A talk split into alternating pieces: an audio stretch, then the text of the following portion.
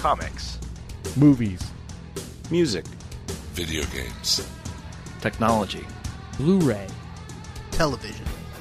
This is the HHW LOD Podcast Network.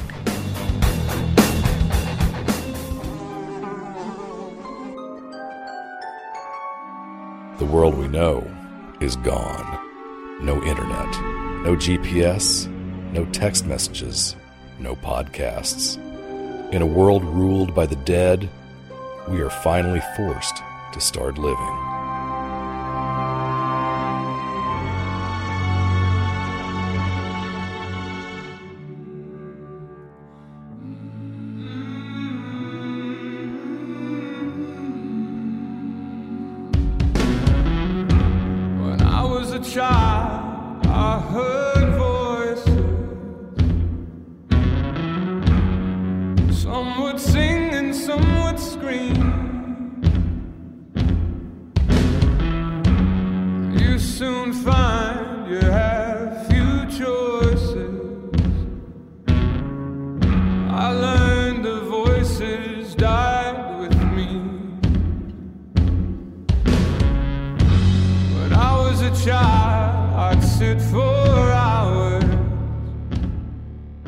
Listening to the Walking Dead TV podcast. This is episode 182 for season 7, episode 4 of The Walking Dead entitled Service. I am Craig Demanda. Join with me this evening is Mr. Richard Chubtoad Sheldon. What's going on, sir? We are in PP Pants City. also with us this evening is Mr. Jim Dietz. little pig, little pig, let me come in. Oh, I like the way you say that. That's pretty good. And back from Walkabout, joining us just as a special treat tonight, Mr. Jordan from Jersey himself. Jordan! Hey guys, how's it going? We are going. We're going. We're, we, this, this train has not stopped. We just keep on going, all the way to terminus The and train has no brakes. the train has, yeah, exactly, pretty much. How are you doing, man? Everyone wants to know this what, what have you been up to? Is this the second coming of Jordan? Is this his return?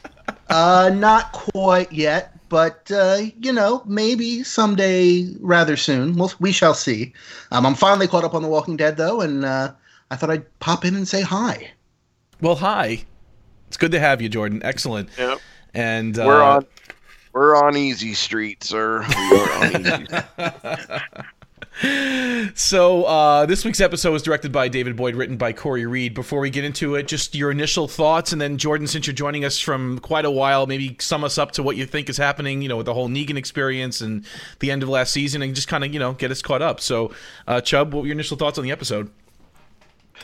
Um, there were some good moments, but overall, it was a really kind of middle of the road.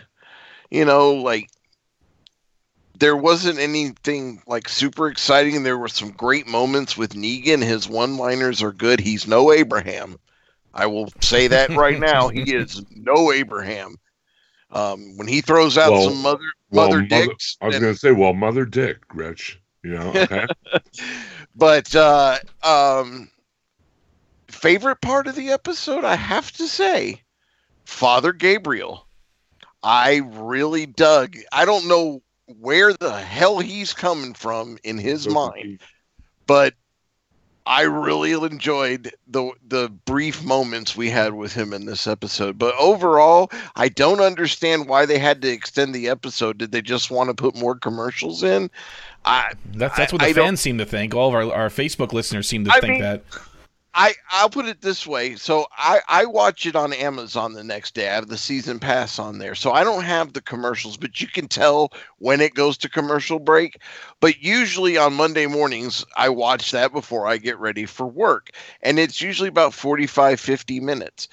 That's all it really was this morning too. So I don't think they added but maybe 5 minutes, maybe 6 minutes to the actual Uh, it would normally be 44 minutes. This episode was 106, I want to say. Oh, wow. Or, Okay. or, or an hour and six uh, six minutes without commercials. So the the ratio of commercials to airtime, as usual, when people complain about it, is almost identical to what it would have been. Maybe I- I don't know. I'm just saying it, it. It didn't take me any more than the hour I normally take on Monday mornings to watch it. It or at least what it didn't- is is with the with the hour and a half episodes, they normally front load it without commercials or they backload it with commercials. So there's way less in the beginning, and that last 45 minutes or so is where you get the bulk of them. So it feels like Yeah. there's way more. Yeah. And like I said, I didn't have to experience it, but you can tell when it goes to commercial, even though I don't have them. And I'm just like, man, I didn't even realize, I didn't know it was going to be a an hour and a half episode. I I missed that news somehow. I don't know. Well, they But- had to have extra room for Fear of the Walking Dead hashtag passage presented by Taco Bell. Well, absolutely. Yes. Now, in, in Aaron's absence this evening, he could not join us. Uh, Jim has actually has some prepared notes, and also Aaron wrote some things down. So, Jim, you'll be bringing us hashtag passage this evening, won't you? Just just let me know when. Uh, uh, believe me, I'll cue you in. You you won't you won't miss it. But I'm actually um yeah I'm I'm really interested to hear what Jordan thinks because we haven't heard from him in a while. I mean, what about what do you think about the you know the turns the show has taken and how it's kind of gone closer to the book but deviated from the book in, in ways I mean as it has all along I suppose. I mean I'm really interested to hear what you think. Uh, so just just some recap for people who might not remember. The last time I was caught up on the show was the mid mid-season finale of last year. So I hadn't seen more than I I'd seen a couple minutes in a hotel of um of the, the second half of last season, but that was really it. And then I saw the last scene from last year or, or from last season, and I was on the episode to talk about it, uh, just kind of in general. Yep. But as of about two and a half, three weeks ago, I uh, I binge watched um, all of the last half of last season, and then all the episodes that were out at this point. I'm caught up now. Um, in general, uh, I love uh, Jeffrey Dean Morgan as as Negan. I think he's really he's bringing exactly what I want to that character. Now you might hate the character, but he's he's portraying him pretty accurately, at least in at least to my memory. Um, and I I really uh, like, particularly the uncensored version that I watched on uh, on YouTube of his portrayal. but e- even the censored one, I think they've done a pretty good job of getting it across just how uh, vulgar he wants to be and and makes a point to be. Um, even if they can't be quite that vulgar on t- uh, television, or at least uh, since they don't choose to. Um, last season in particular, I really hated in that last half uh, the Morgan Carol stuff. At least most of it. There were moments that were cool, um, and I get what they were trying to do with Carol feeling extremely responsible for. Um, was it Major Nelson? Was that the kid's name? Major Dotson. Major Dodson.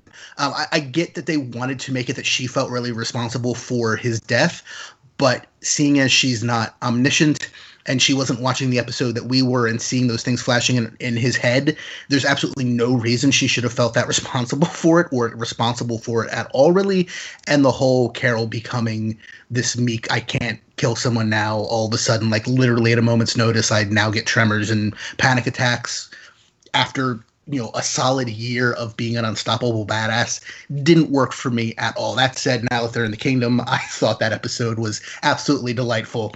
Um, and i did know what was going on in the re- in the most delightful way but it was very fun to see that she didn't. So i think at, at this point they're at a cool place with both her and morgan but th- pretty much the enter- entire journey to get there um, was just dumb um, and really boring um, I really dislike Shell Shocked Rick. Uh, not in concept.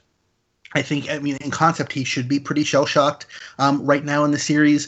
But for whatever reason, Andrew Lincoln's performance is really not connecting with me. It's just that I might start crying at any moment, look in his eye, and he doesn't seem to be giving any depth depth is the wrong word but there's no real variance to it it's just that one look and it's been that one look for now four episodes more or less since uh, the second half of the the finale last uh, last season He's Um, sweating so hard.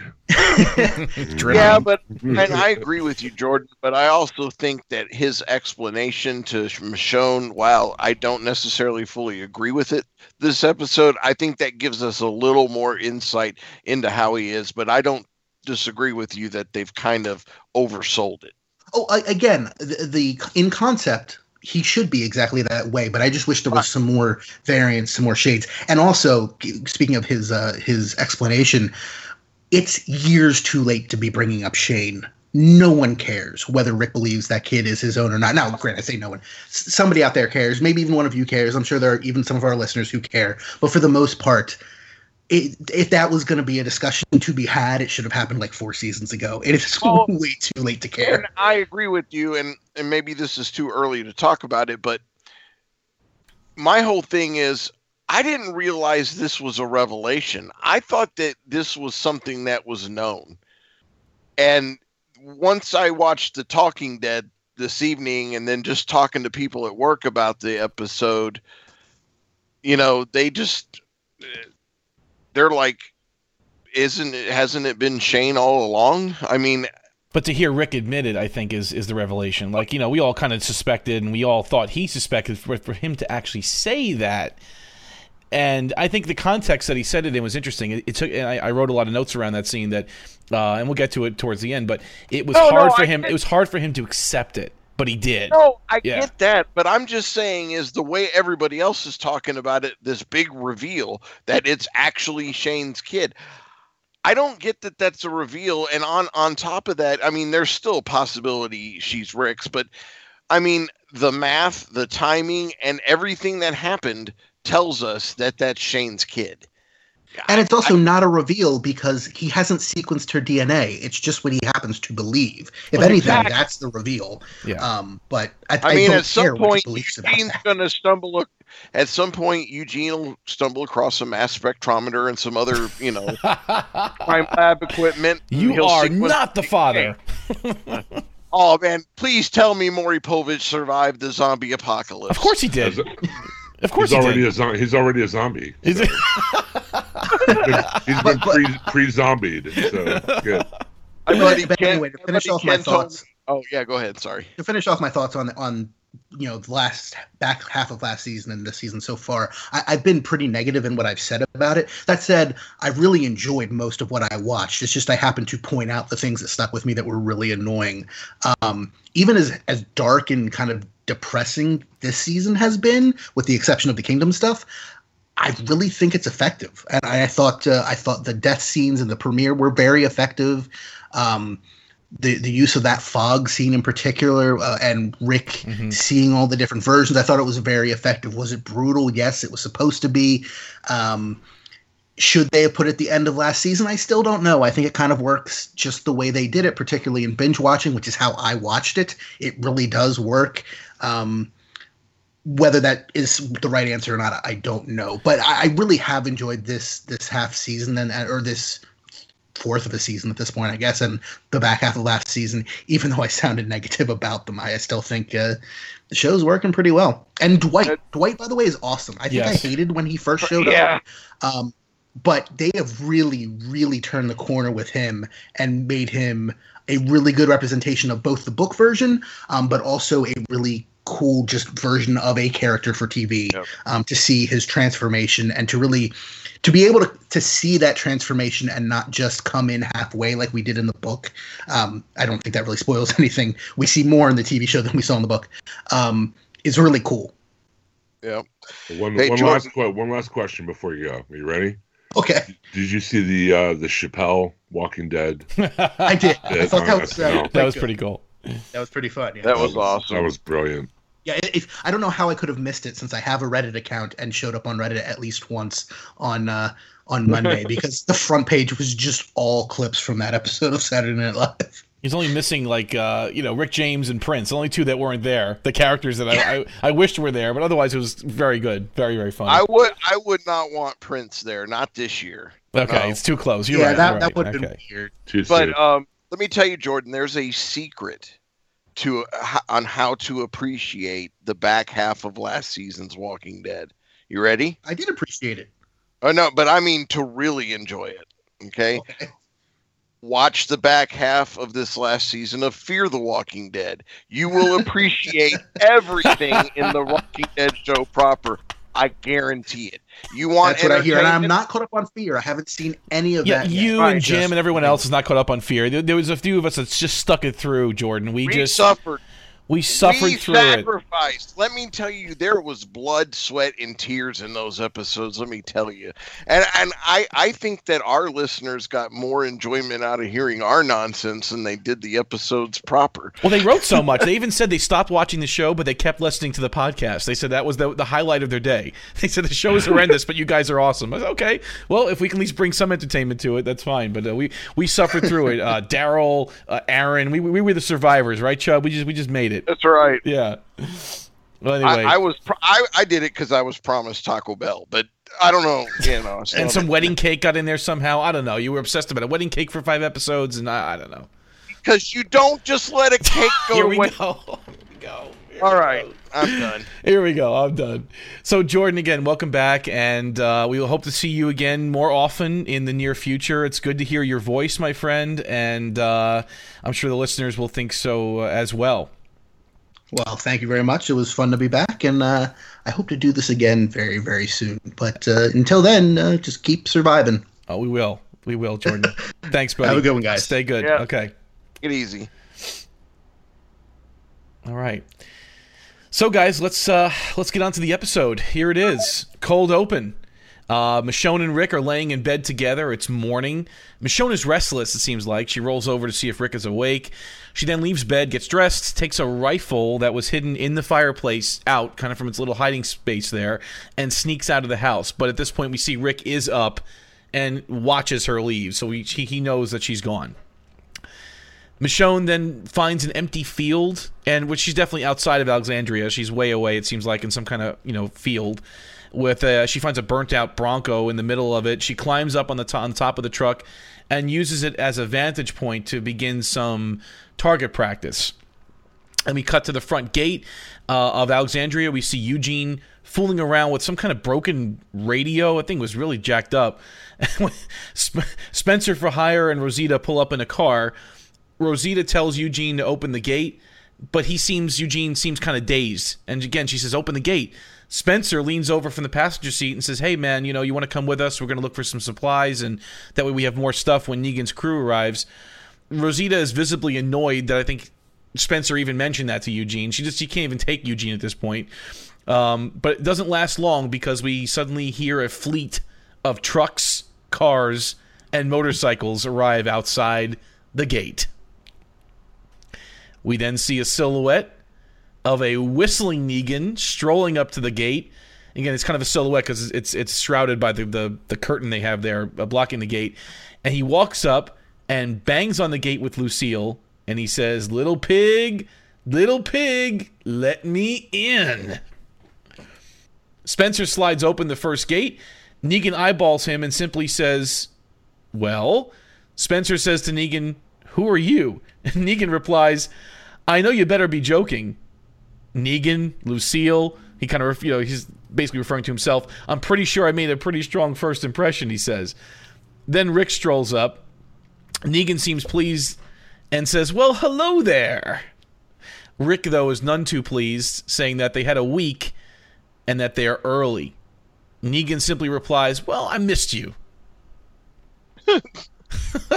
now, that that scene right there, I, I thought really Jeffrey Dean Morgan did a really good job. Like he likes Rick somehow. Like you can actually see like Yeah. he, he admires Rick or likes him to a certain extent. I mean, like he he goes, I just I just missed you, like like that, like like almost like they're buddies. Like it was just.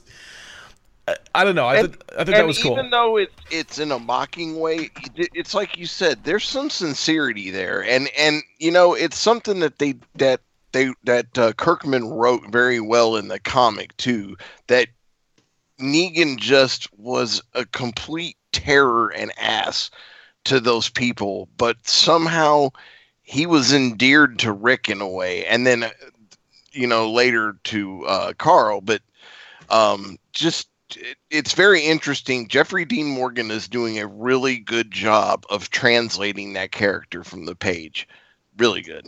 I just If anything, if anything, I have more problems with the way um, the, uh, Andrew Lincoln is handling the portrayal of Rick right now. I, I agree. I just, I don't, I don't. I mean, I know what you know. I know it's kind of you know from the story from the, the book or whatever, and I know where you know Rick is in Headspace because obviously we've been with him the whole time, you know, on this whole, you know, breaking down trip or whatever. but I just the he's just not conveying that for me. I'm not really he's not really selling that kind of shell shocked uh, feeling to me at all. You know. I, I well, think- it he's emoting one face. He's giving us one emoted face, and it's Blue that Steel. Same, yeah, yeah. I mean it's it's that same that same look that he had with the governor, except for it lasted like a blink of an eye in comparison to this, and it just seems it's like you you want to believe that he's that he believes he's doing the right thing, but I don't believe he believes he's doing the right thing. I think that he is just so, like you said, shell shocked that it's just he's one dimension now, and that's what's going to have to happen. Is the rest of the gang is going to have to pull him back out into a three dimensional headspace so that he can get it moving.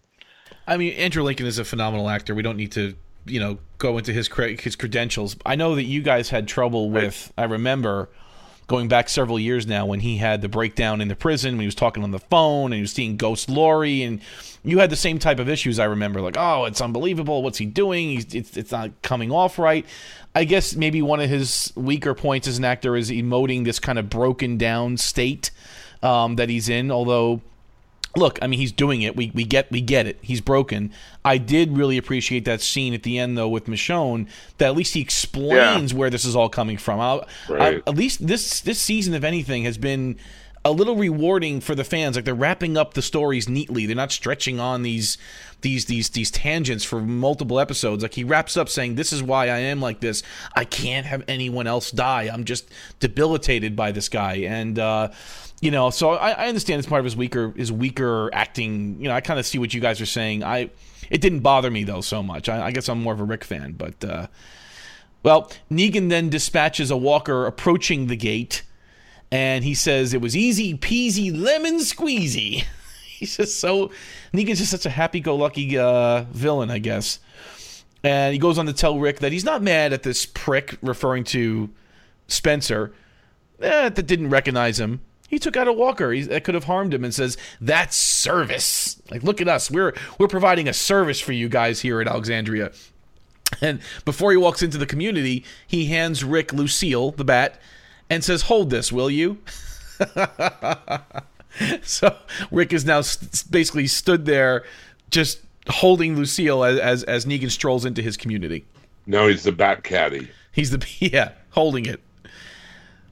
Let me. T- eh, I don't know if this thought has crossed your mind, but it it's crossed my mind now since pretty much since this season began, and that is the United States of America, not including Alaska and Hawaii, is 3.8 million miles square. Negan does not have control of 3.8 million square miles.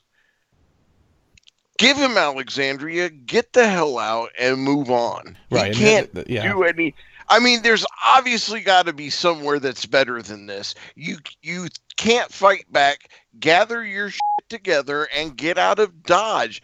It's a huge country, and then there's Canada and Mexico as well. But be careful about Mexico. We learned that on Fear the Walking Dead. Oh wait, that just gives you bad episodes. Never mind. But anyway, it's the borderland that's a problem. Just the border's a problem. You know, Mexico, I'm yeah. just- You know, run for that border. Yeah. I'm just saying is is what is the incentive to stay? Okay, I have some thoughts on that. If you're if you're interested in that, I think that Yeah. They could have. You're right. Logically, they go back to Alexandria. They load up every supply they have, every gun they have, and every car that they have, and get the hell out of Dodge. Right. But if you remember on the, on the season finale, every escape route was blocked by Negan's people, and they herded them into that area where they had that final showdown. So Right, but listen, that's why it's a sacrifice though. You don't load up your vehicles, you don't load up all your guns and supplies.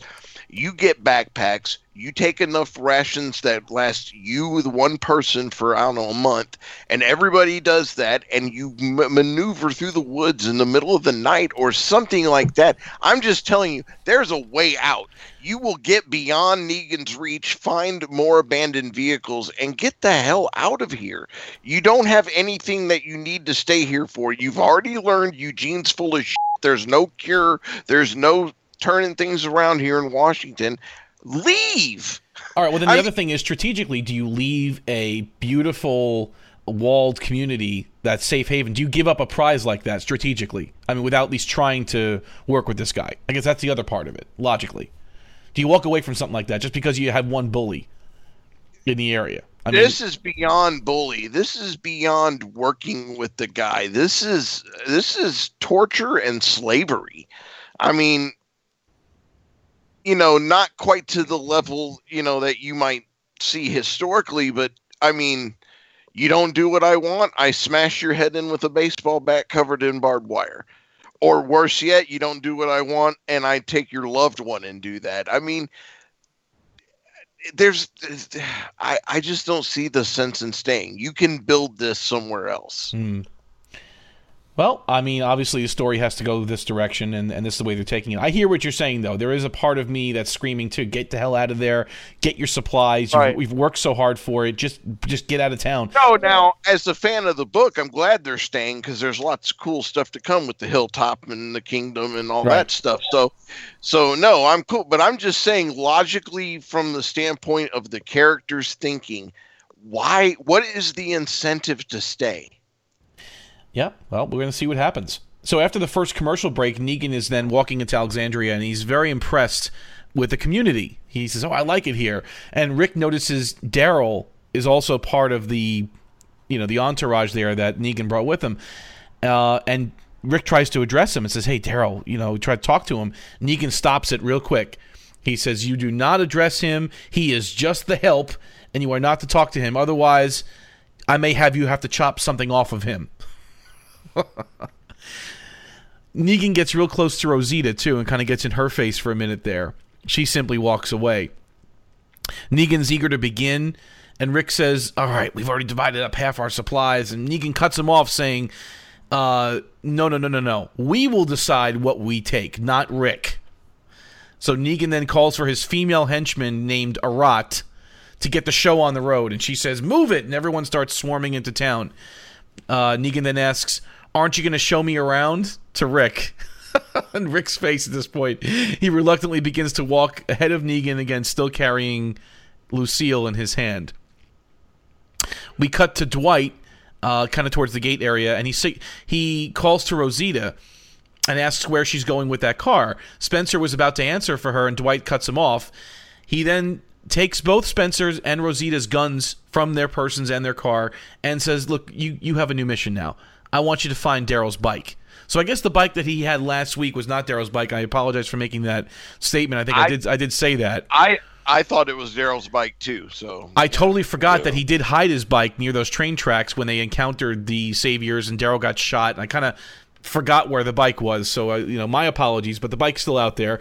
Um, but before she leaves, he takes her hat, Rosita's hat, empties her canteen, and says, Don't take too long. She's pissed and drives away. Back to Michonne in the in the field, a walker finally starts to approach her after a while. She tries multiple times with the scope and the rifle to take that walker out from a distance, but keeps missing. Finally, the walker gets close to the car. She simply jumps off the car and uses her sword to slice it through the middle of the head. Um, then, as she's heading back, she notices a dead deer shot through the neck, and I guess that was by her bad marksmanship. I'm, I'm assuming she hit a deer just by yeah. I, I mean, that was kind of way off from where she was shooting towards, but who knows? Maybe the deer ran away, or mm. who knows? Either way, she shot a deer by accident. In town, we see the saviors emptying out the homes. Negan grabs a cold soda and says, "Damn, I love this place." One of the saviors begins, I'm sorry, brings Negan the camcorder that Deanna used to record Rick and the group when they first arrived. And we see it playing back Rick's interview with his Well, massive was- beard. Yeah. He, he was hoping it was some freaky deaky. Yeah, he's hoping for a little, little, little some blue movies, huh? But and then you hear Rick saying he's killed people, etc. Negan laughs and says, "Is that you under that man bush?" Negan admits he would not have messed with that guy, and then focuses the camera on Rick's face now, which again is that broken, sweaty, sobby kind of face, and says, "This is not the same guy." Yeah, it was a cool callback to Yeah. that um, to back Yeah. to that part of the season. And then Negan suddenly uh, starts to ask about Maggie. Didn't say Maggie, but the, you know the lady you know that was sick. and says, "Where is she?" He has some plans for her because he likes widows. He figured that she, the way she went on when number two got it, meaning Glenn, that they were together.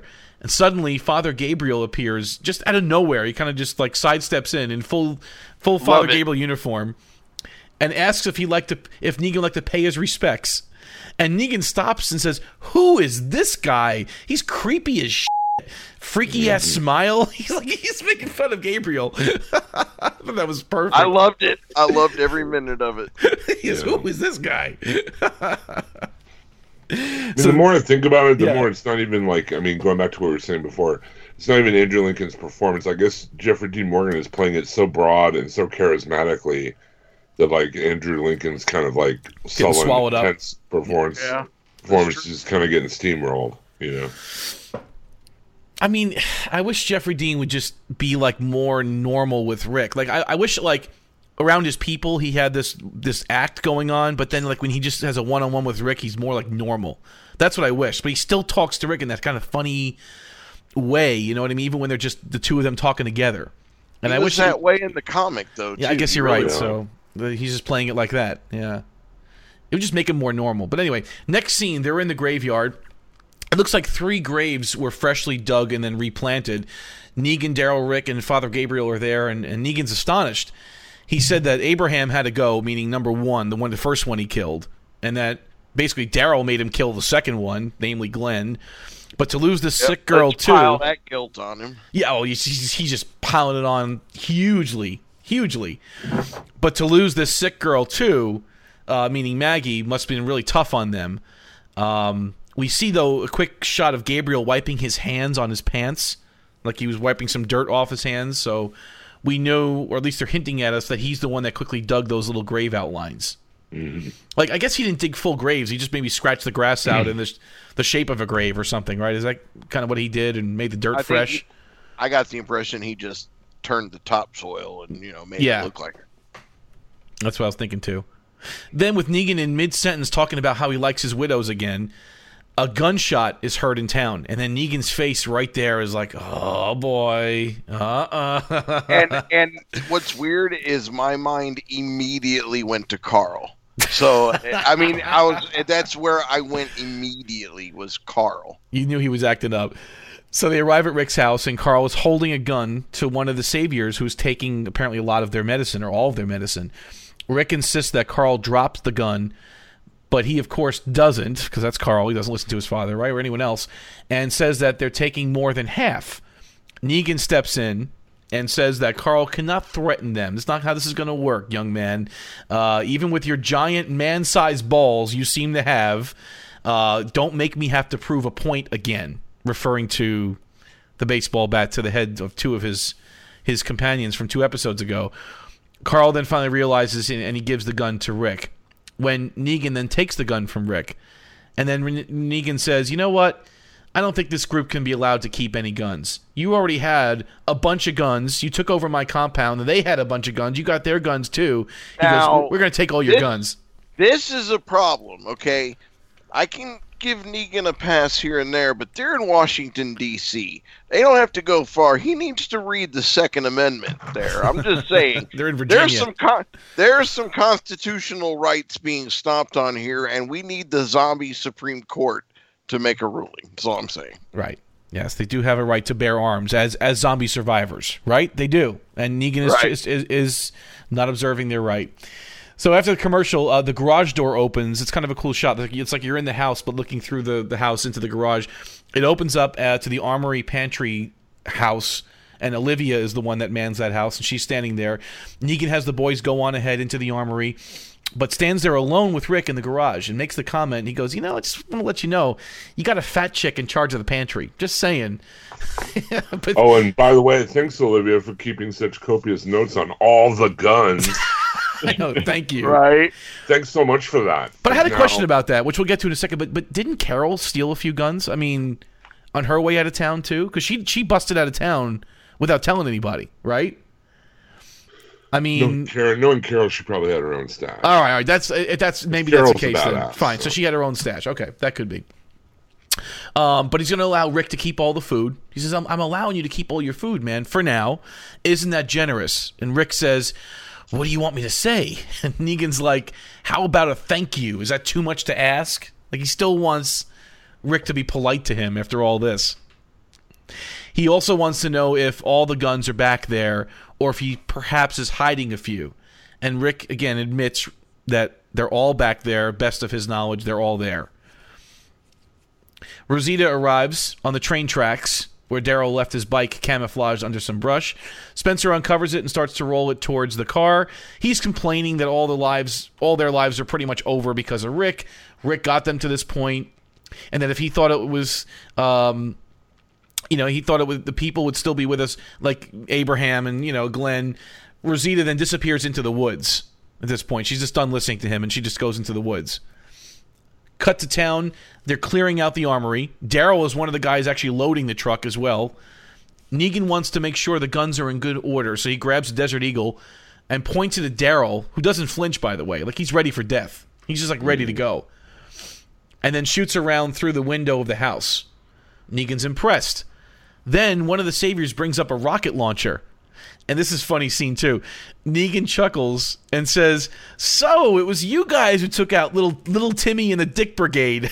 I think I saw them open for uh, Modern English in the '80s. Little Timmy and the Dick. They're a hardcore band out of uh, London, I think.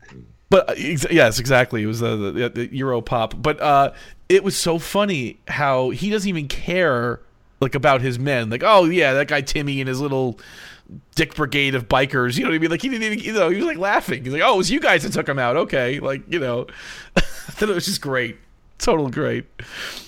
Then Arat appears, that female henchman of his, uh, is shoving Olivia. And, and Negan's like, whoa, whoa, whoa, take it easy. You don't have to shove these people unless they do something to deserve it. But she says there are two guns missing from the inventory that Olivia kept in like a little composition book. Rick tries to play it off that, you know, some people left town, they may have them with them. But this is then Negan's like, oh really? So then Olivia just isn't doing her job and she sucks at her job, right? So he was Rick then backs off, realizing that Olivia is now in, in some danger. And that Negan's insisting that those two guns be found, or Olivia will get Lucille'd. I guess that's the implication. Yeah. Mm-hmm. Cut to the church scene. All the townspeople are gathered. Rick is now speechifying, uh, but the people are not too pleased at Rick right now to hear what he's saying or what he what he's asking of them. He's again saying he's not in charge anymore. He's pleading with them to come clean if they have these two guns. Um, Eric then stands up and says that they even if they find the guns, how do they get out of this situation afterwards? And Rick replies, "There is no way out of this. Negan is in charge." At that point, Eugene realizes that there are two people missing from the gathering. He says, "Hey, not everyone's here." I guess meaning um, Rosita and Spencer. Cut to Well, Rosita. and also Michonne's gone. Yes, exactly. But I guess, I guess Rick knows because there's a line down the line. He knows that she's not carrying guns that are in that book. Like the the rifle wasn't in that book. Right. But I guess yeah, we don't know that at that point. You're right. Rosita's in the woods. Um, has her knife and is stalking a group of like five or six walkers. Spencer for hire then screams, "Rosita, where are you?" and draws the walkers towards her. She quickly dispatches like five of them, takes a Beretta off one of them, but it's empty. And then Spencer arrives and Rosita says, "This is not their life," and says, "What are you going to tell them?" To Spencer, meaning like, "I have a gun. You going to tell on me?" Something like that. And then that brings us to a special commercial break. This is a commercial, and one of many, by the way. There's been several commercial breaks throughout this episode already. This extended wait, don't 90 minute me. episode. Don't tell me. Is it is it is it brought to us by a certain Mexican border telephone company? It is brought to us by a delicious company that brings us great goodies south of the border. It's Fear the, Fear the Walking Dead Passage, brought to No, you no, by Taco hashtag, Bell. hashtag passage. Hashtag Passage, brought to you by Taco Bell. Now, again, Aaron is not with us, but he prepared some notes, and Jim is going to now read them for us to get us up to date on Passage. Jim, would you do the honors, please? Well, thank you. Um, Fear the Walking Dead hashtag passage presented by Taco Bell, Live Más. Um, this is what uh, Aaron wrote uh, in response to this uh, stirring, uh, dramatic presentation. Uh, this week, our two survivors are walking along and approaching the border. Oh, now that is good cross promotion. Oh yeah. Oh, they're, haha, they're- yeah. yeah. they're Right. making a run for the border. That's See what right. they did there. Oh wow, that's pretty good. Yeah. Uh, there's some banter to get in some character development. Knife Woman is from L.A. but moved once the fit uh, hit the Shan.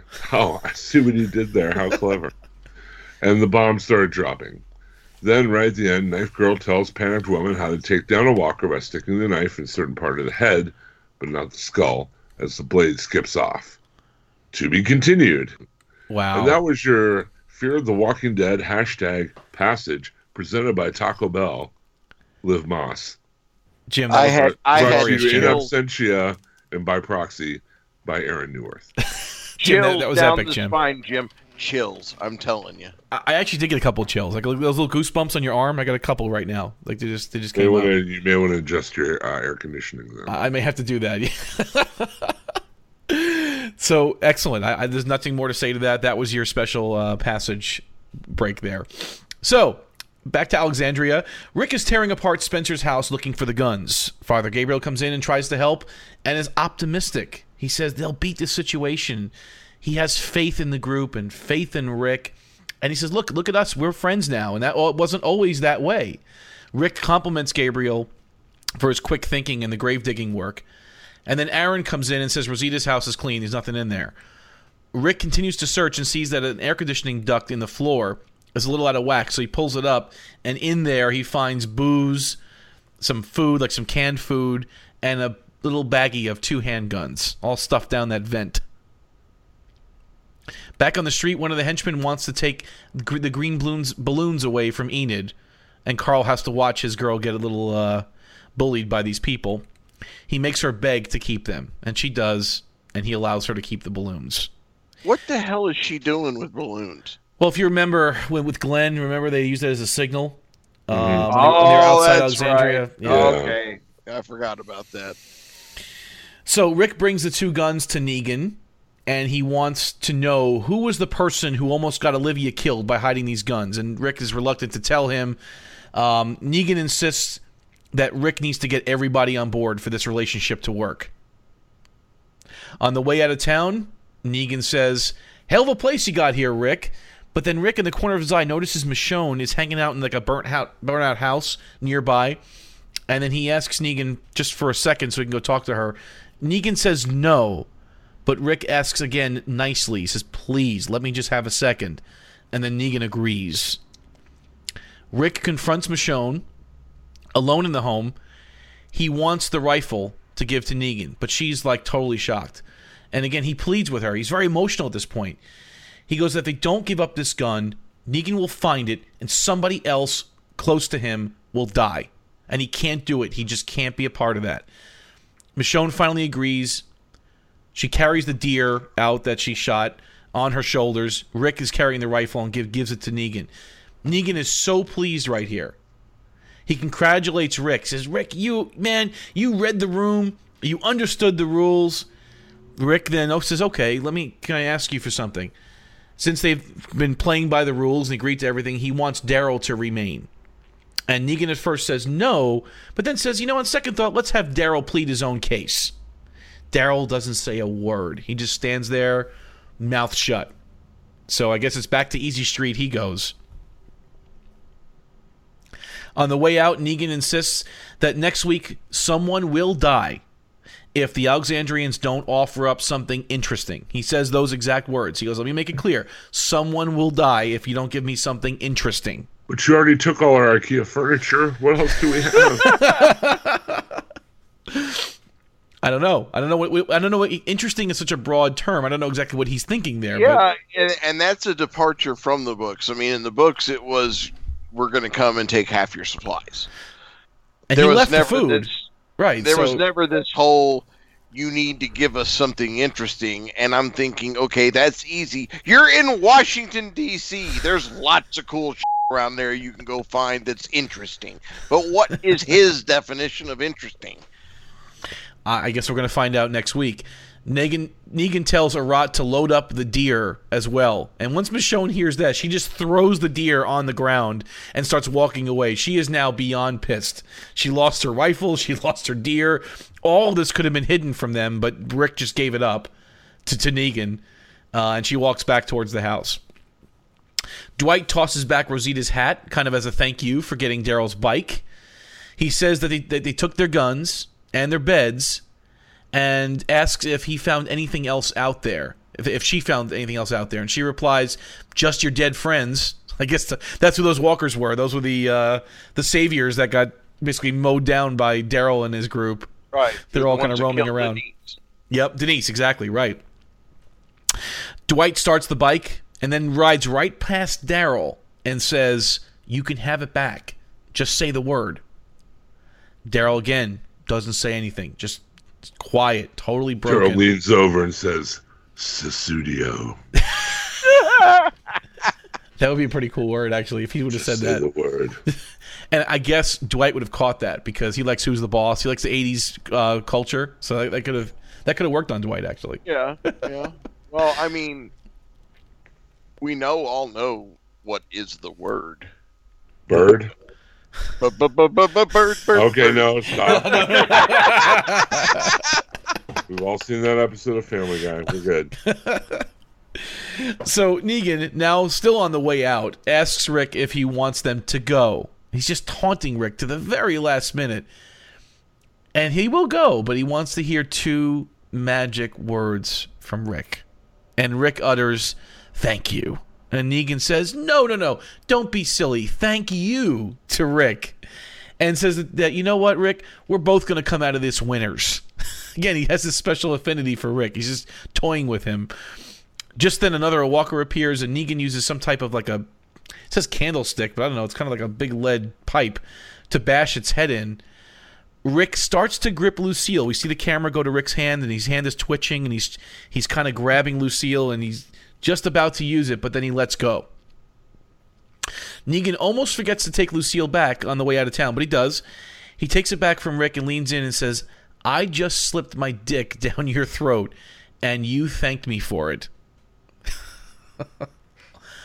wow.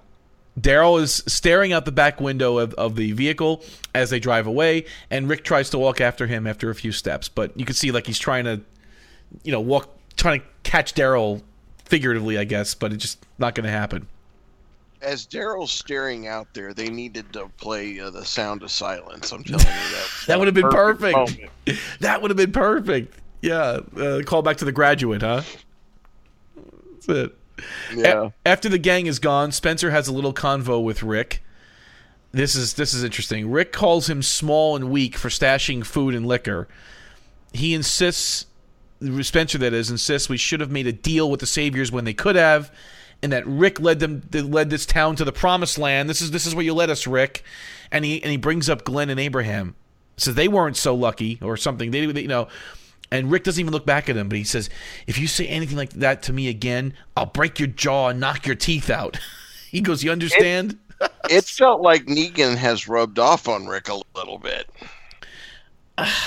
I don't know. That that that that, that was pretty Rickish to me. I mean, that was that was a Rick move. That was he just he just had a bad day. I don't know. You think? he's just had a bad day. He's bringing up Glenn and Abraham right now. He definitely What- what deserves kind a of cold beer. What kind of deal do they think they were going to cut with the Saviors? Right. I think it shows how naive Spencer is, obviously, and even I, I am honestly shocked that Spencer is still alive at this point. I mean, too. he, I just how he has not. I actually thought he was going to be fodder for Lucille this week, but Yeah, as soon as at the gate he goes, "Who are you?" Like at that point, it's already okay. You're you're done. You're you're finished. Yeah. Back at Rick's house, he's trying to lay some sheets and comforters on the floor to kind of make a makeshift bed because their mattress has been taken. Michonne says that the rifle he gave to them was not on the inventory. It was from one of the you know, it's from the outpost. They stole it from the saviors. And she insists they could have even hidden more of those. Rick asks, "Did you or did you?" And she says, "No." She also says, "Everything we have, we got from fighting." She's trying to shake Rick up a little bit and say, "We got to fight this, man." Rick says that he made a choice. That Negan's group has the numbers. Michonne says, "What about the hilltop?" And Rick says that even so, they still wouldn't have the numbers. Rick says, "If we play by their rules, we can have some kind of life." And Michonne says, "What kind of life?"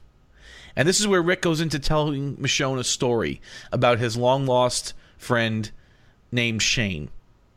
And long story short, he, he comes to the conclusion that Judith is not his. And it was a very hard fact for him to accept, but he did. And he accepted it so he can keep her alive. And now this is the fact that he has to accept that to keep his group alive Ugh. now, he has to accept that they work for Negan now. I just that, uh, that just seems so out of left field to me. What that explanation? You mean the the Shane whole- story, or No, the Yeah. why he would bring up the whole Shane story about Judith and everything, and like it doesn't, it didn't seem like it it, it was germane to anything that was going on. And I know he kind of tied it together by saying, you know, well, that's what I had to do, and now this is what I have to do. And right? like- Right. it just seemed kind of pointless and and like a shout out to something nobody cared about anymore. I don't Yeah, know. again, I like I said earlier, I didn't realize that it's Shane's kid was a big secret. I I know that Rick hadn't admitted it, but you know, again, it just I don't see how that was a big reveal. And Jim, that's a good point. It's like they went out of their way to throw that in there, and why? Uh, Who I- who yeah. was still asking that question? That's what I want to know because I sure wasn't. I don't think any of us were. You know, he doesn't talk about Shane all that often, though. I think it was a moment for Rick where he opened. First of all, he was opening up to Michonne even more, which I thought was actually pretty cool. And then, you know, the second part was he just he admitted out loud that he knows this kid is not really his, and he never did that before either. So I think it was a moment for Rick to just expose himself in a way he doesn't usually do. He doesn't just- open up like this, you know. And Yeah, but why? But why? But why now? all right, I You know hear what mean? you're saying. Like, Why now? Right. Yeah. But maybe he's just he's trying he's trying to show this woman that he loves his point of view, saying I, I, I can't I can't have anyone else die anymore. I just can't do it. I have to accept this fact. He's still shell shocked by Glenn and Abraham's death right now. It's really messed him up. And Michonne then says at this point, "It's not your fault when people die." And Rick replies, "No, not always, but sometimes it is." And he pleads with her to please accept the situation. And he says, if you don't, it will not work. She then kind of gets on her knees and starts to help him make the bed and agrees to try. She didn't agree to do it, but she says, I'll try. Cut to later on, we see Michonne going back to the burnt out Bronco in the field. This time, obviously, no gun. She just sits on the roof, uh, then sees some smoke coming from nearby. She takes a quick walk to investigate and sees that all the mattresses and beds that the Saviors took were just burned and left on the side of the road. They didn't need them. They just did that to mess with them. It was an ultimate fu. is Yes. what it was. Yes. So that I think is going to change Michonne's mind even further. I think it's going to push her even farther away from Rick's decision to accept this. It's going to make her more re- rebellious than ever. Cut to town again. Rosita picks up the the shell. The 50 caliber shell is left from Negan's shot. Uh, that, and he goes. She goes to Eugene's house and asks him to make her a bullet. And that's the end of the episode. 90 minutes later. A bullet, one bullet. What? Well, we know where this is going. I mean, you know, no, I know, but Right. still, it's like what? it's a start. It's something. I mean, if they can make one, you can make two, and you can make some ammunition. I guess that's where they're, that's where they're trying to go. So before we get to our uh, very own Buster ratings, uh, Jim, would you be so honored to talk about our wonderful sponsor that we have for this show? DCBService.com is the name of the uh, website that you want to go to if you want to save money on all of your pop culture needs, pretty much. Uh, they mostly specialize in comics and trade paperbacks and graphic novels and stuff, but they also have collectibles. So if you are a fan of The Walking Dead and you want to get yourself a little plastic version of Michonne for your desk at work, or if you would really would like to get caught up on the comics and get, want to get some of those big Walking Dead compendiums and you know read your way up to where we are now on the show, or you know if you have friends that are into geeky stuff, you know, or just want to get a, a really cool looking Superman or Batman T-shirt. Um, DCB Service is a place to go. You're going to find cheaper prices there than you will at even at Amazon. Um, you have you have much better, you know, so they have really friendly service. Um, they have specials all the time. Uh, right now, they're featuring the new Young Animal line from DC, which is uh, Gerard Way, from uh, My Chemical Romance is kind of heading this new kind of Vertigo like line, line of comics. Cool. Um, they're doing Doom Patrol and a bunch of other great uh, things, uh, bringing back. Um, but yeah, they're uh, they're offering the uh, every every issue of that for fifty cents a piece. Um, if you get things digitally from Comixology, you get five percent off on that toward your DCB sense orders. All DC and Marvel hardcovers and trade paperbacks are fifty percent off right now, and there are bundles from the new DC Universe Rebirth if you want to get on the ground floor of that. Um, Fifty percent off on all the bundles for Young Animal, Vertigo, and DC so those are all things you might want to check out there. If you just saw Doctor Strange, I know a lot of people have recently seen that. Uh, you can get uh, you know, trade paperbacks of all the best Doctor Strange stories um, are now available uh, at DCB Service and their sister site InStockTrades.com. Um, but I, I really like them. I, I ordered the uh, McFarlane uh, like diorama Walking Dead toys from them. Like I got Daryl with his chopper. um, I got some of the blind bags so I could have some extra zombies wandering around the little uh, sh- you know shelf I have it on. Yeah. But uh, if you have if you're looking for anything pop culture related, pretty much collectibles, uh, cool clothes, comics, graphic novels, books. Uh, you can find action figures, statues. Um, you can find it at dcbservice.com. You know what I always do is for, I always first I go to the specials bar because they always have a lot of stuff on special, a lot of stuff on sale. Um, right now, uh, Absolute Preacher. If you're a fan of the Preacher TV show, I know we covered that on DCB or on uh, DCTV doc or DC TV podcast. Um, it was also on AMC, and also you know a lot of uh, Walking Dead fans uh, jumped on that train too. They have the Absolute Preacher uh, hardcovers, uh, Volume One and Volume Two. Oh, that's kind of Um, cool. That's and- nice. Yeah, nice you know slipcover, hardcover editions, uh, fifty percent off. So again, cheaper than you'd get on Amazon. Um, they also have clearance on uh, let's see, Avengers: Civil War Two, Amazing Spider-Man. They just have. I'm looking right now. They have 30 pages worth of stuff on just specials and clearance. So um, you know, check it out. Just if you're getting uh, your holiday shopping done early, which is a smart thing to do. Uh, again, all these I'm looking at page after page of books that are just 40, 50, 60 percent off. Um, action figures, comics, you- graphic novels. So Did you mention in stock trades? I did. Their uh, brother, their sister site, InStockTrades.com, always has great stuff on sale. Um, you know, hardcovers, trade paperbacks. Again, if you're into The Walking Dead and you want to like read the books too, kind of see, um, you know, how the stories are the same and how they're different, whatever. Uh, the great, I mean, there are so many great ways to do that. You can get the trade paperbacks, you can get the hardcovers, you can get the compendiums, which are I think 48 issues in one one volume um, you know all all those different ways and the best at the best price possible DCB service and uh, I, I get as much stuff as I can from them. Um, oh, here's a good one: Batman '66 meets Wonder Woman '77. who wouldn't want? Who wouldn't want that, right?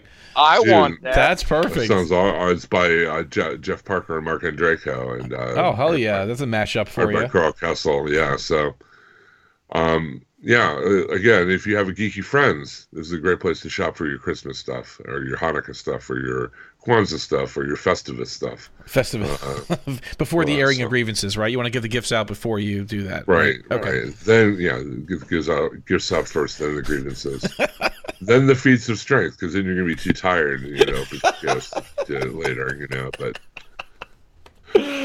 anyway, DCB Service, we thank them for their their uh, continued sponsorship of the Walking Dead TV podcast, and I do recommend them uh, for saving money and for having great customer service. Jim, thank you so much. And, and they do make it possible for us to bring you the Walking Dead TV podcast, so please check out the website. So, guys, our Buster ratings. Richard, we'll start with you.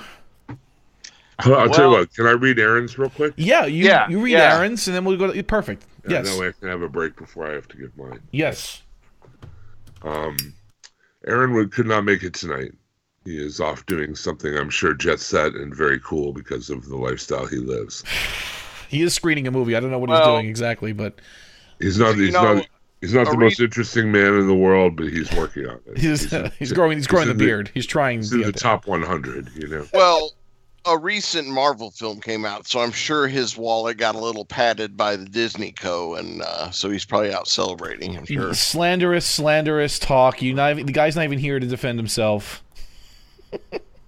No, wait a minute. First, you guys slam him because he didn't like the DC movie, and now you're slamming him. Oh, you're saying Marvel's paying him off. Yes, huh? that's what he's trying to say. Yeah. Right? Yes, exactly. Okay, okay. yeah, I'm sure he has a giant money hat. He's just sitting at home wearing it, burning hundred dollar bills, and lighting big cigars, Those Hollywood people, those Hollywood folks. us. Yes. Yeah, out by the pool. Anyway, uh, if you'd like to read what uh, Aaron, uh, more of Aaron's thoughts on on the episode, uh, his review at theyoungfolks.com. There's a link to it on our Facebook group that we'll be quoting from later. Um, but you can link right there to his full review of this episode of The Walking Dead. But in short, uh, he gave he left this note written on the back of a racing form. Uh, I give this episode three busters, and the positives are mainly the subplots involving Michonne and Rosita. Even if Michonne had to deal with Rick's nonsense, uh, the Judith story didn't apply all that effectively. Uh, for those, for the most part, this was an unnecessary extended episode that continues to echo my thoughts on why the Negan character is problematic. I understand this episode pulls a lot directly from the comics, but the mix of performance and writing is really not going down well with me as far as an adaptation. The threat feels limited, with more going towards watching this guy seem like a silly and childish bully who has nowhere to go but down, even though we are in for weeks of his silly grin. Of course, that's weirdly reflective of the world right now, save for Negan's desire to violate Rick's Second Amendment rights. Am I right? Oh, he had to go Oh, there. Had to go clever. there. That's what I said. Clever. hmm I kid. But here's hoping we get back to the kingdom sooner. Negan gets more shading. And for Chubbs, this deal is getting worse all the time. Woohoo! You see, he didn't forget about you, Chubb. It's not quite the same in Jim's voice, but I'll take it. I did the best Billy Dee I could. Chubb, More of a Barry White than a Billy Dee. yeah, well, yeah, exactly. it's definitely closer to Barry. Chubb, what was your Buster rating for this week? Well, like I had said earlier, this this is a very middle of the road episode. I mean, there's some cool moments. I mean, I love Jeffrey Dean Morgan as Negan, and every scene he's in, even sometimes when it's a bit over the top, I really enjoy it. But uh, like Aaron pointed out, the real only interesting plot points of movement in this episode were involving the Michonne and then the Rosita storylines. Um, other than that, it was just kind of meh, and I just give it a three, right down the middle. Okay, Jim. I give it a 275, and I'll explain why. This is supposed to be an extended episode, right? And when they do the Yeah. extended episode, there's a certain expectation there that something cool is going to happen. And the reason they have an extended episode is because they really don't want to break in the action or they don't want to break in the story they're trying to tell, okay? There was no reason this was an extended episode at all. It just seemed like Right. it seemed like with a little bit more editing, it could have easily been a regular episode. So the expectation that something special was coming down the line was totally blown for me. Also, you know, Jeffrey Dean Morgan is great, um, but uh, as you know, Aaron mentions, there's only so much mugging I can take of his. Um, you know, you know, um, all at once. You know, I mean, broken up over the episode, it wasn't so bad.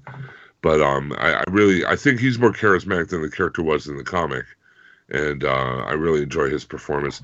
I'm having trouble with Andrew Lincoln's performance in, in uh, um, contrast to that, though. I don't know if Yeah. it just you know he seems to like be substituting like intense silence for you know like conveying this broken you know broken down feeling or whatever. And don't get me wrong, I like Andrew Lincoln as an actor. Obviously, I've been watching this show now for you know since the beginning and doing the podcast since then. But um, I just don't feel his his performance is effective right now in getting across the different conflicting emotions that are going through Rick. You know what I mean? So, um, having said that, and having said that, you know, again, it was an extended episode that really had nothing more to offer than you know what Chubb said. You know, a couple of plot points moving forward for Rosita and Michonne. I have to give it a two point five. Uh, I'll give it a three. I mean, uh, I, I I don't. Nothing stood out that again was made me very angry. I guess it was it wrapped it up neatly. The 90 minute thing was a little bit of a trick. I thought they were someone was going to die. I really did. This is the first visit to Alexandria. I thought they were going to be a little bit more resistant. to I that- thought Spencer was gone. I yeah, did. I, at least him or maybe another main character. Maybe someone You else was going to go. Yeah. You wish Spencer was gone. I just felt that you know with the 90 minute setup you think that, that that's what's going to happen but it, it didn't and that's okay someone doesn't have to die every single week for it to be a good episode it just I- I think Jeffrey Dean Morgan's performance is good. It's just I want to see him be more of like a normal person when he's one on one with Rick or, or with even with his own people. Forget about Rick. Maybe even when he was with like um, Dwight in that little one on one scene they had it's like he was still playing that weird kind of the way he talks and is leaning back and all this kind of weird gesturing he does. Like, I want him to have his persona, but then also be kind of like a little bit detuned persona. But I guess it's not the way he's playing it, or it's not the way it's written, or wh- whatever. So I, it is what it is. Um, Well, that's his survival when you think about it, though. Is he has to be that persona at all times because he's controlling a huge empire of people that aren't exactly the smartest and the most um, nicest of people. yeah, they're a bunch of thugs, pretty much, that just I all mean, fell under his his control. yeah, It would it would take just one of them to crack a chink in his armor of this persona and it'll all come tumbling down around him. I don't think I think in his mind he can't afford to let this Mm. persona down even if it's in private with one other person, he just can't. He just can't he can't let that down. So I mean, it, it just makes him not a little bit less human than I than I think he could be. Again, nitpicking. He I'm loving it. I I, don't. This this is much better than what we've seen from the governor and stuff like that, and other kind of villains we've seen in the show. I so.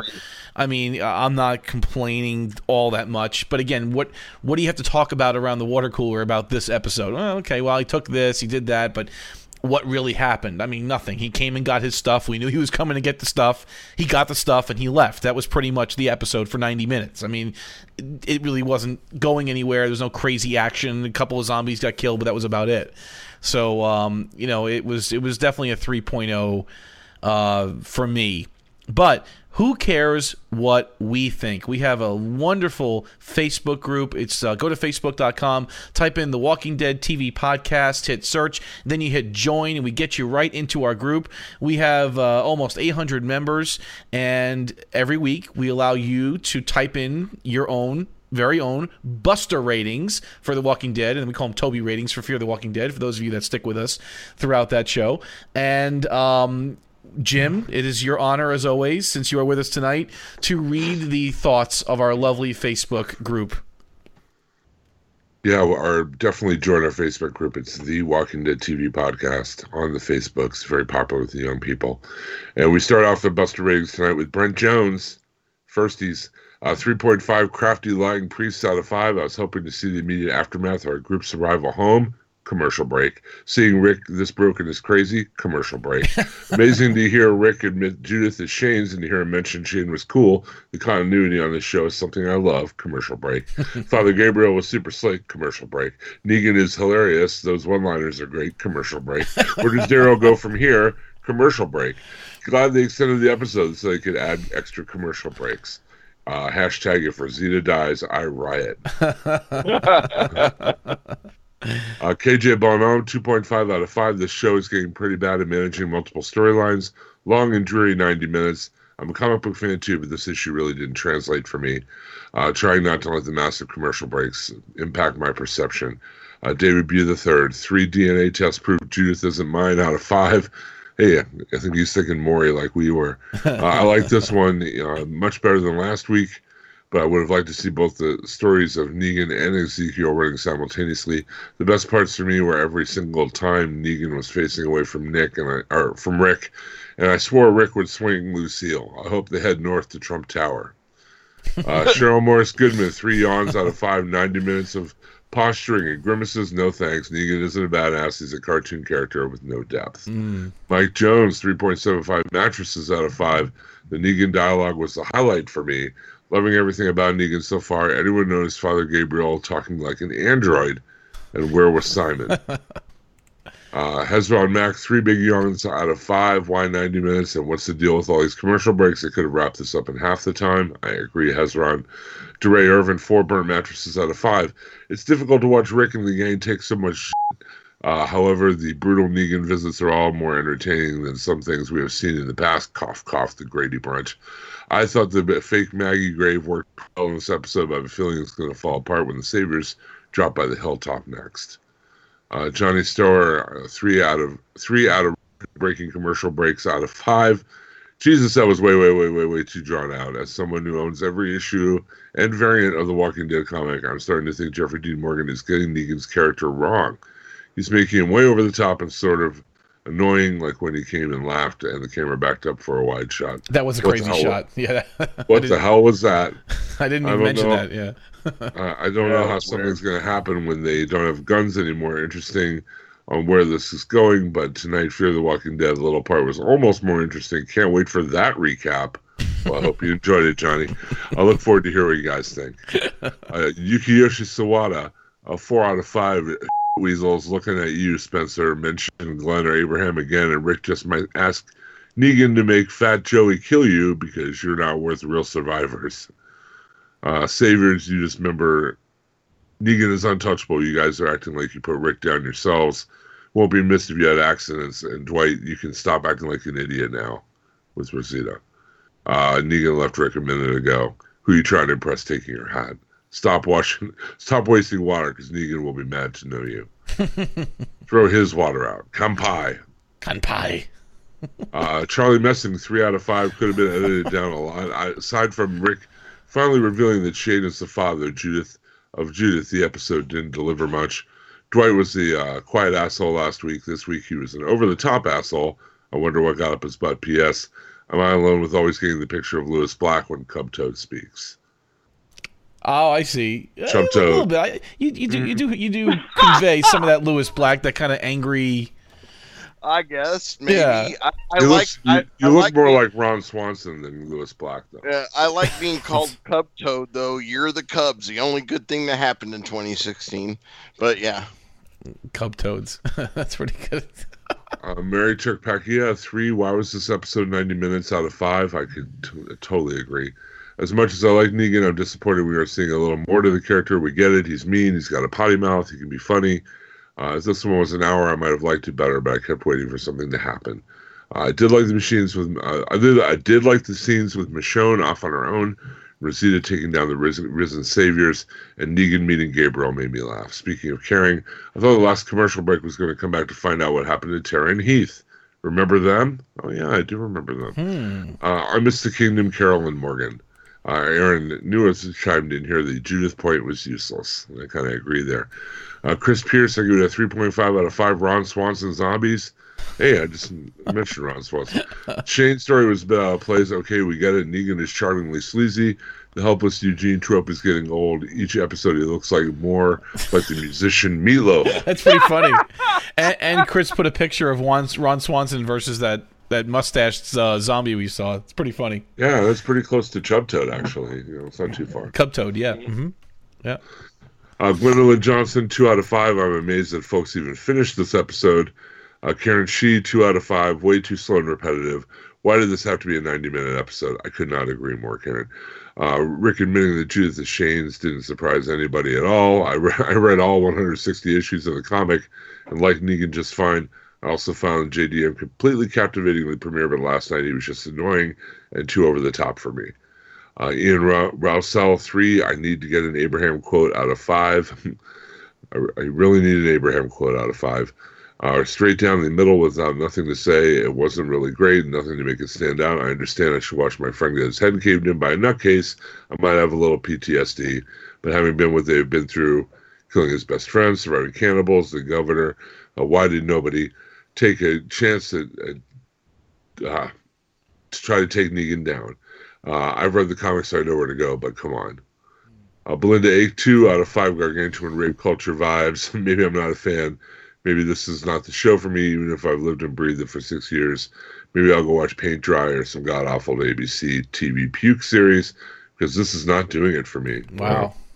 but Uh, that, Ian got, Tim- that got two busters from you. Wow.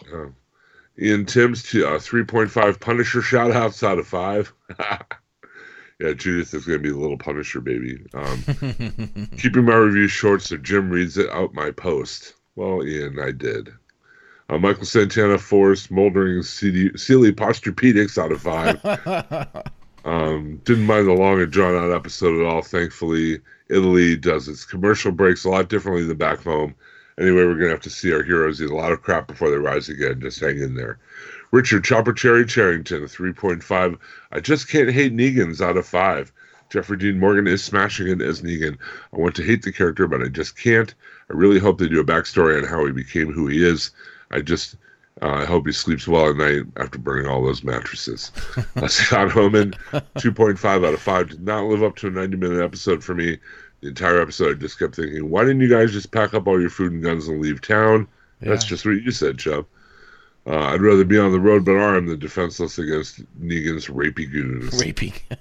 And uh, Brent Jones did pi put up the uh, the point, you know, and abandon Daryl. Right. But Scott's like, yeah, but sad to say, Daryl can handle himself and could be dead anyway. So, so it's a good, it's a valid point. Uh, Carl Hooker, three creepy smiling priests out of five. As mentioned already, this was a bit long for a setup episode. I found myself disliking the way JDM is overacting Negan a bit, almost too theatrical. I know he's a comic book character, but the way he moves his body when he talks really needs to be turned into some sort of animated GIF. Uh, is Father Gabriel, dare I say, becoming likable? Wow, that would be quite a turn. Uh, I laughed out loud when Negan met him. Who is this and? Pamela Burton, yeah, Pamela Burton, uh, two out of five. I'm already sick of Negan and the Saviors. I just want the season to hurry up and be over already. Wow. Wow, wow. I mean, huh. I think the producers thought they had the best, the best season ever, and it seems like our fans are not uh, not digging it all so much. Well, we'll see where Well, it goes. there's a wide, it's a wide, you know, it's a wide spectrum there for uh, opinions. So, and that's what I like about our Facebook group. Yes, and Jimmy, do a wonderful job reading the Buster ratings whenever you join the show. So thank you. If you'd like to leave your own Buster ratings again, just get us on the Facebook page, join group. It gets you in very quick, and you can leave them right there after the episode. And we typically record the night after. Uh, so tonight is now Monday after the Sunday it aired here in the USA. So if you can get it in uh, within a day or so, or 24 hours of the airing, it's usually good enough to get your own Buster rating heard uh, by the lovely uh, baritone sounds of Mr. Jim Dietz. So, folks, uh, any other final thoughts on this episode? No, I'm No. good. Okay. No, All I'm, I'm I'm I'm hoping going into the Thanksgiving break we get a little more to go on, and uh, we see a little more Carol and Morgan next episode. So. So we got basically four four more episodes to go before the uh, the mid season uh, finale, I suppose. And we'll see where we'll see where it takes us. You're absolutely right. All right. So um, well, again, it was good hearing back from Jordan this evening. It was good to hear he's he's doing well out there in Texas, and we, we definitely await his return whenever he can uh, join us again. Uh, Richard, what are you working on besides the Walking Dead TV podcast nowadays? Um, the DC TV podcast where Jim, Daryl, and I, and uh, joined by our friend Jerry, we tend to uh, cover all the DC related television shows throughout the week, from Gotham and Lucifer to all the CW superheroes and uh, um, iZombie when it finally returns. So yeah, Oh, very cool. And you mentioned stuff. Preacher before. When is that coming back, by the way? Well, Jim mentioned it, but either way, I mean, do we know when that's, that's set to come back? I don't think second- it's still spring, spring at the latest or the earliest. I mean, Okay. Yeah, I think I think it's going to be. Uh, yeah, I think they said spring or summer of 2017. And is it a 16 episode order this time as opposed to just 8 or 10 or whatever they did the first season? Like, is it gonna I, more I or- think it's going to be ten again. I think. Okay. That was a good show. I, I, Yeah. I I'm like not. Preacher I'm not, a Yeah. Hun- I'm not If 100 percent on that, but I think ten is what they're going to go with. And I think if they do go with 16, they'll break it up like The Walking Dead. They'll probably go eight and eight. Right. Gotcha. Yeah. Okay, cool. And Jim, what about you? Well, like you said, uh, I produce the what, DC TV podcast. So if you watch any of those shows, listen to that. Also on Nothing's On with Daryl and Donnie Salvo, we talk about TV and movies in general. Uh, you can follow me on the Twitters at Yoda Jones, and I have a Kickstarter for my comic book coming out in January, so I'll be uh, promoting that pretty soon. Oh, I can't wait. That's the Steel Steel City Shield, is that right? Right. Excellent. I can't wait to see that I'm one. excited. I know, me too. I Can't wait. Uh, you want to hear me not talking about The Walking Dead, I am the host of the Auto Chat Show, autochatshow.com, facebook.com forward slash Auto Chat Show, at Auto Chat Show on the Twitters and Periscopes, Instagrams, and me and my co host Teddy review new cars, have some fun doing it, cars and pop culture, and whatever else is on our brains, pick over the remains of motor news. Uh, we actually reviewing some new cars from Korea these last couple of weeks. We had the uh, the Kia Sportage, and the uh, we also had the actually I'm sorry a Mazda CX-9, we also have a Hyundai coming up. So some key, some Korean and Japanese SUVs for your your listening pleasure coming up over the next several weeks of the Auto Chat show, and we'll be reviewing those. So, uh, we actually have a little treat this evening. I will have uh, Jordan, who just pre-recorded a few minutes ago. He will leave us with the uh, with the closing remarks for this week's show, for old time's sake. So, anyway, folks, thanks for listening and take care. Night. Good night, everyone. So until there's no more room in hell and the dead walk the earth, remember, you can burn all the mattresses you want, but you better not remove the tags.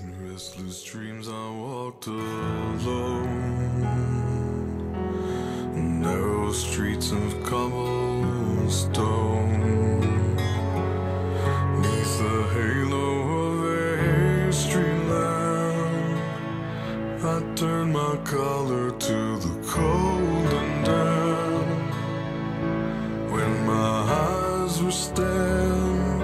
flash of a neon light that split the night and touched the sound of silence.